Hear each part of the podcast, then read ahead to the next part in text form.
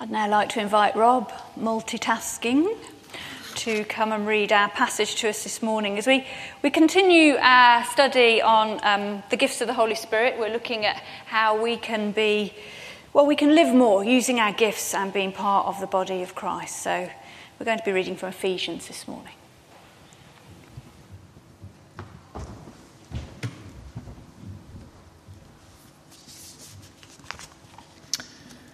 The reading is from Ephesians chapter 4, starting at the first verse.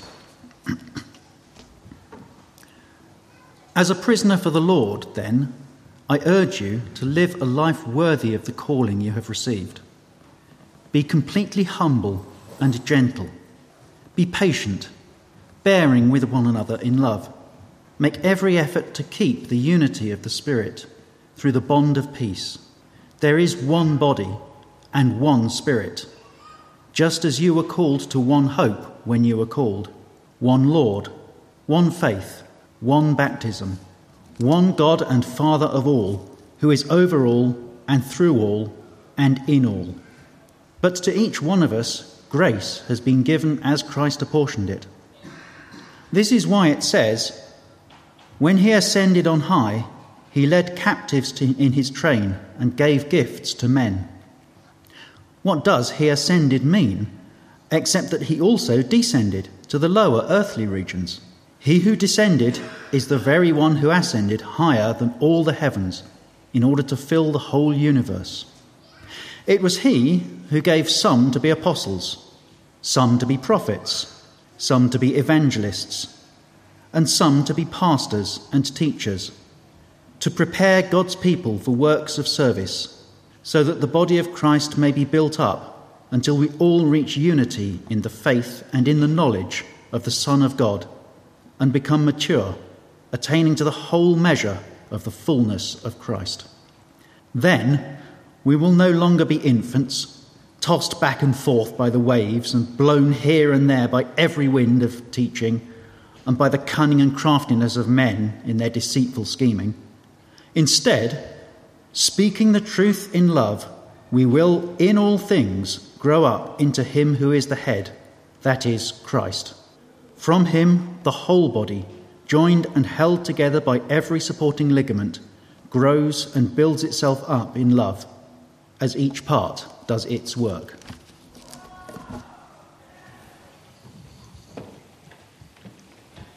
Thank you, Rob.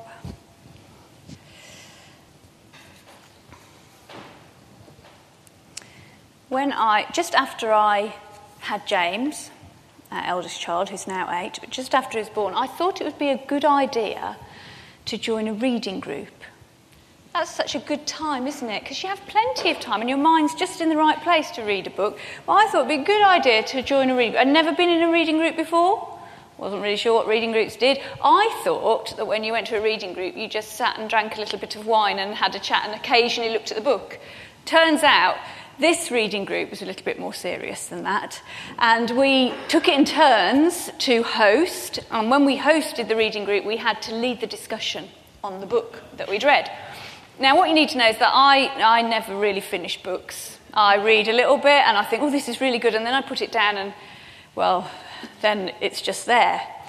Um, so this, you know, this reading group came to my house had to host it. And up until then, I'd been all right because I'd sort of got away by bluffing my way through. I'd, I'd read enough to know, sort of get the gist of the story. And I joined in the conversation a little bit. Well, this, this is a spoiler alert, by the way, in case you haven't read this book, but we were reading the book called One Day. I don't know whether you've seen the film, it's become a film, or you've read the book. Oh dear, well, I'm just going to spoil it for all of you. It's a story about two people, Emma and Dexter, and they first meet on the 15th of July in 1988. And they get on really well, but they're just friends. And then every year after that, on that day, 15th of July, they meet up. And you sort of see through the book the things that are happening in their lives. They get married and, and then they get divorced, and you know, lots of things like they have children. And they keep meeting up. And there's this sort of tension between them. And then eventually, one day, I think, uh, quite one day, quite a few years later, they decide that actually the thing they've been searching for in life is each other. and they get together. I know. And they get together. It's wonderful. Now, I'd not read the whole book, but I'd read a fair chunk of it because I was leading the discussion. I thought, well, I need to sort of know. And I was in the kitchen making the teas and coffee, and Kylie, the old uh, vicar of the Anglican Church, was in the reading group as well. In fact, she persuaded me to join it. Um, and she was in the kitchen, and I went, Oh, it's really good, isn't it? I was so happy that they, you know, they, they get together. And, and she was looking at me really confused, and I said, What? And she went, You do know, Kate, that she tragically gets killed in the final pages. And I'm like, Who knew? Thanks for telling me. That changes the whole of our discussion.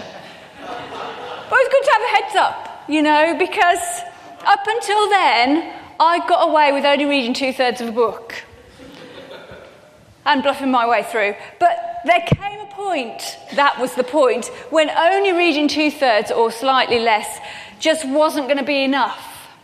In fact, it was going to change the whole story completely in my mind. Because to get a proper understanding of what was going on and how things were to come about required me to read the whole thing and to digest it entirely. And you know, in a similar way, believe it or not, this passage in the middle of the letter to the Ephesians, just like any other passage in the Bible, I guess, is all about understanding things in their entirety. It's very easy when we read the Bible or read verses in the Bible to just get the gist of what is being said or read a couple of passages that just back up what we've been thinking and we think, oh, yes, see, it's in the Bible, there you go. But here, Paul is at pains to paint the whole picture. Not just a dream of what could happen if we live for Christ or a glimpse of what life should be like, but a picture of how the church should work and the reason that it should work in that way. And you know, I love passages like this because they always begin in a really positive way. Even this one, which was probably written by Paul when he was in prison in Rome, begin with him urging those in the church in Ephesus to live a life worthy, worthy of the calling they have received. Or, if you like, it begins with him urging those in the church to live a life that is completely loyal to Jesus, putting him above and beyond all things and all people. And in doing this, he's calling those in the church to behave in a certain way. He's calling them to be completely humble, to be completely gentle, to be patient, to be loving, and above all, above everything, to be united as the people of God. Because, as we mentioned last week, if you were here in the passage in 1 Corinthians, this is how the followers of God and therefore the church of Christ work. As Paul says in verse 4, there is one body and one spirit, just as we were called to one hope when you were called one Lord, one faith, one baptism, one God and Father who is over all and through all and in all. So, if we're to live as those follow, following Jesus, or if we're to live up to this calling, Paul says, then we're to live in this way. We are to live as people who are humble, as people who are gentle, as people who are patient, as people who are loving, people who are totally united together. Because this is how the God who called us lives, and we're his children. And you know, when I read this passage, when I look at these opening verses, I think, yes, yes, I like this. Yes, I want to be like God. I want to be gentle. I want to be humble. I want to be loving. I want to be patient. I want to be one body called to one hope with one Lord, one faith, one baptism, one God. Or I want to become mature, if you like, as Paul sums it up in verse 13. Because being like this sounds good. It sounds good to me. It sounds harmonious. I'm attracted to this way of life, to living maturely as a follower of Jesus.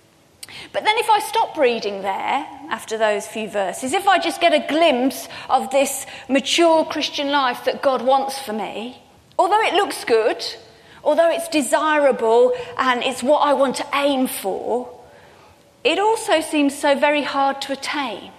Because even though these things are attractive to me, even though becoming mature in God and being fully alive like Jesus sounds wonderful, being gentle and humble and loving and patient well, they're sort of things that time and time again, however hard I try, they just slip through my fingers.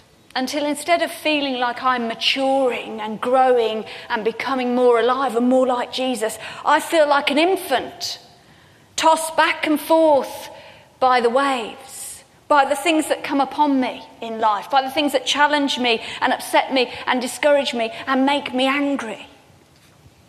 I feel more like a boat that's blown here and there by every wind of teaching and by the cunning and craftiness of people, by the things that I'm drawn to, that I suddenly think are good or new or exciting. Things that attract my attention and overtake my desires until I realize that once again, I have not been gentle. I have not been loving. I have not been humble. I have not been patient. I'm not totally united with those who are seeking to live the same way, the same kind of life. I'm not on the road to maturity as I hoped I would be, but instead I'm treading water at best. So that if I stop reading at the end of that first paragraph, or if Paul had stopped writing then, I would be really excited by the idea of becoming mature in Christ, but totally defeated by my attempts to achieve it. But Paul doesn't stop there. And instead, we read on, this time about the work of Christ, who Paul describes here as descending to the lower earthly regions. Sounds a bit scary, doesn't it? Or if you like, we read about the work of Jesus Christ who came to earth as a human being and the things that he did here, how he lived, how he lived his life, how he experienced all that we experience and more, how he died on a cross, how he rose again, how, as Paul puts it in this passage, he then ascended higher than all the heavens so that we might become fully alive in him. We read on in this passage about the story of Jesus and we're encouraged when we read it because we see what Jesus has done for us. We remember that as human beings we are forgiven.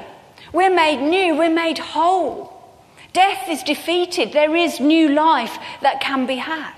We catch a glimpse, if you like, of the life that Paul is urging us to live in the first few verses through Jesus. A life that is worthy of what Jesus has done for us.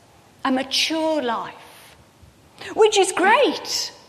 It's encouraging. But again, doesn't actually enable us to live this life in the everyday. So if we stop reading there at the death and resurrection of Jesus, we may be excited, we may be encouraged, we may now have more of a desire to live up to what God has done for us. But we'd still struggle to do it. We'd still struggle to be mature, to be humble, to be gentle, to be patient, to be loving, to be united. We may have a hope to look forward to, and we may be encouraged to try our very best to live up to this, but we still struggle to live this new life in the here and now. You know, during the Christmas holidays, I took James to McDonald's. If this is the highlight, such an exciting life. He'd been, you know, badgering me. He'd started going to McDonald's with his friends and when he get, went out with their families. And we've not taken ours to McDonald's before. And uh, he said, Oh, Mummy, I'd really love to go. Will you take me? Can it be at a special time? And I was like, Oh, say that. Yes, of course. So I arranged to go to McDonald's. And I have to tell you, I haven't been to McDonald's for like 20 years. And when I went into McDonald's when I was younger, you went up to the counter and there was like about a choice of four things. You went, oh, I'll have a Big Mac, or I'll have a fillet of fish, or whatever you want.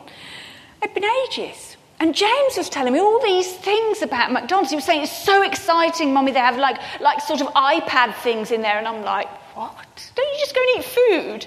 And you know, you go and you choose all these things. And I'm like, oh, actually, I got quite excited. I was thinking, actually, it does sound quite good. So I was quite excited. And we, we went there. We got dropped off by Simon because he won't go anywhere near McDonald's. And we walked in, and I was like a bit bamboozled because it's just like completely different. And we walked up to this massive screen. It's like a sort of sign, advertising sign that you have in the street, but it was all, you know, interactive. And James said, This is where you order, mummy. And then he went and sat down at one of the iPad things, playing games. And I'm like, What? So I tried to, you know, look like I knew what I was doing, and I'm pressing all these things. For life of me, I didn't have a clue what to do. Why can't I speak to someone? So I managed to order myself some fries. I couldn't get anything else. And I ordered James a, a burger and fries, a, a happy meal. I did a happy meal and I got myself some fries. That was it. I was starving. And then it prints out an order. And I thought, what do I do?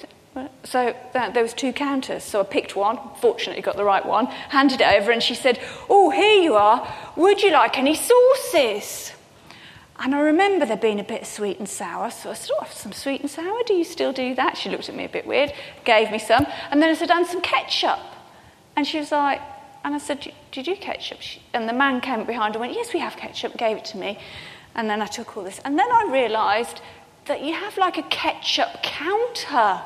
You don't order ketchup, you go to the ketchup and you squeeze it all out. Who knew? Anyway, we sat down and we had a wonderful time. But I didn't have a clue what I was doing, and James was absolutely no help whatsoever.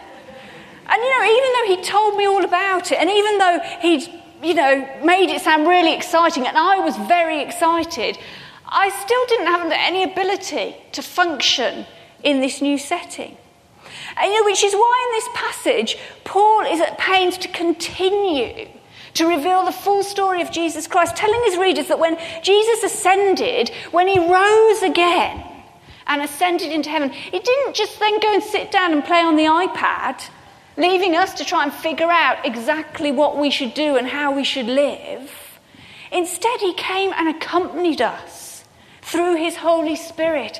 He gave gifts to his people. Or, as the Message Bible says, he handed out gifts above and below, filled heaven with his gifts, filled earth with his gifts, so that people could be enabled to live the life that he desired. Not simply glimpse it and what it would be like one day, or struggle to live it, really wanting to but not able to attain it, but actually become mature followers who grow and change and develop. And to the church, to the early church, and also churches today, he didn't just give gifts to people, he also gave gifts of people. As Paul says here, he gave the gifts of apostles and prophets and evangelists and pastors and teachers, those who were needed to enable the young church to grow and develop.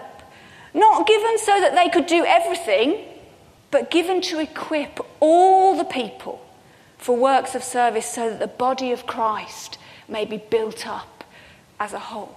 Or, if you like, gifts of people given so that each of us would recognize our own gifts and use them to become mature. So that the story of Christ and the story of his church would not end with his ascension, not just be glimpsed yet impossible to attain, but would be read, understood, and realized in its entirety by the power of the Holy Spirit.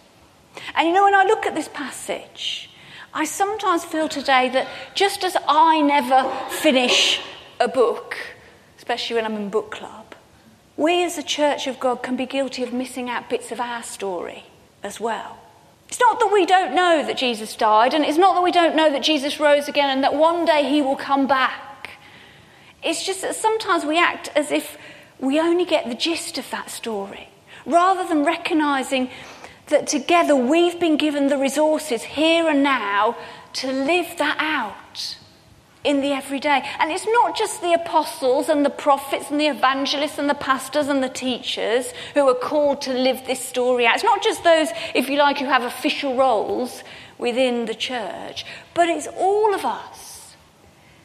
It's all of us. And that the gift of people was given only that each of us might recognize our own gifts, step into our own roles, and use the power that God has given us to become mature believers in Him. Not tossed back and forth, not blown here and there, not blaming others because we're not mature, but instead growing up together as we recognize and use the gifts that God has given us until instead of seeking maturity, and becoming disheartened because we can never get there.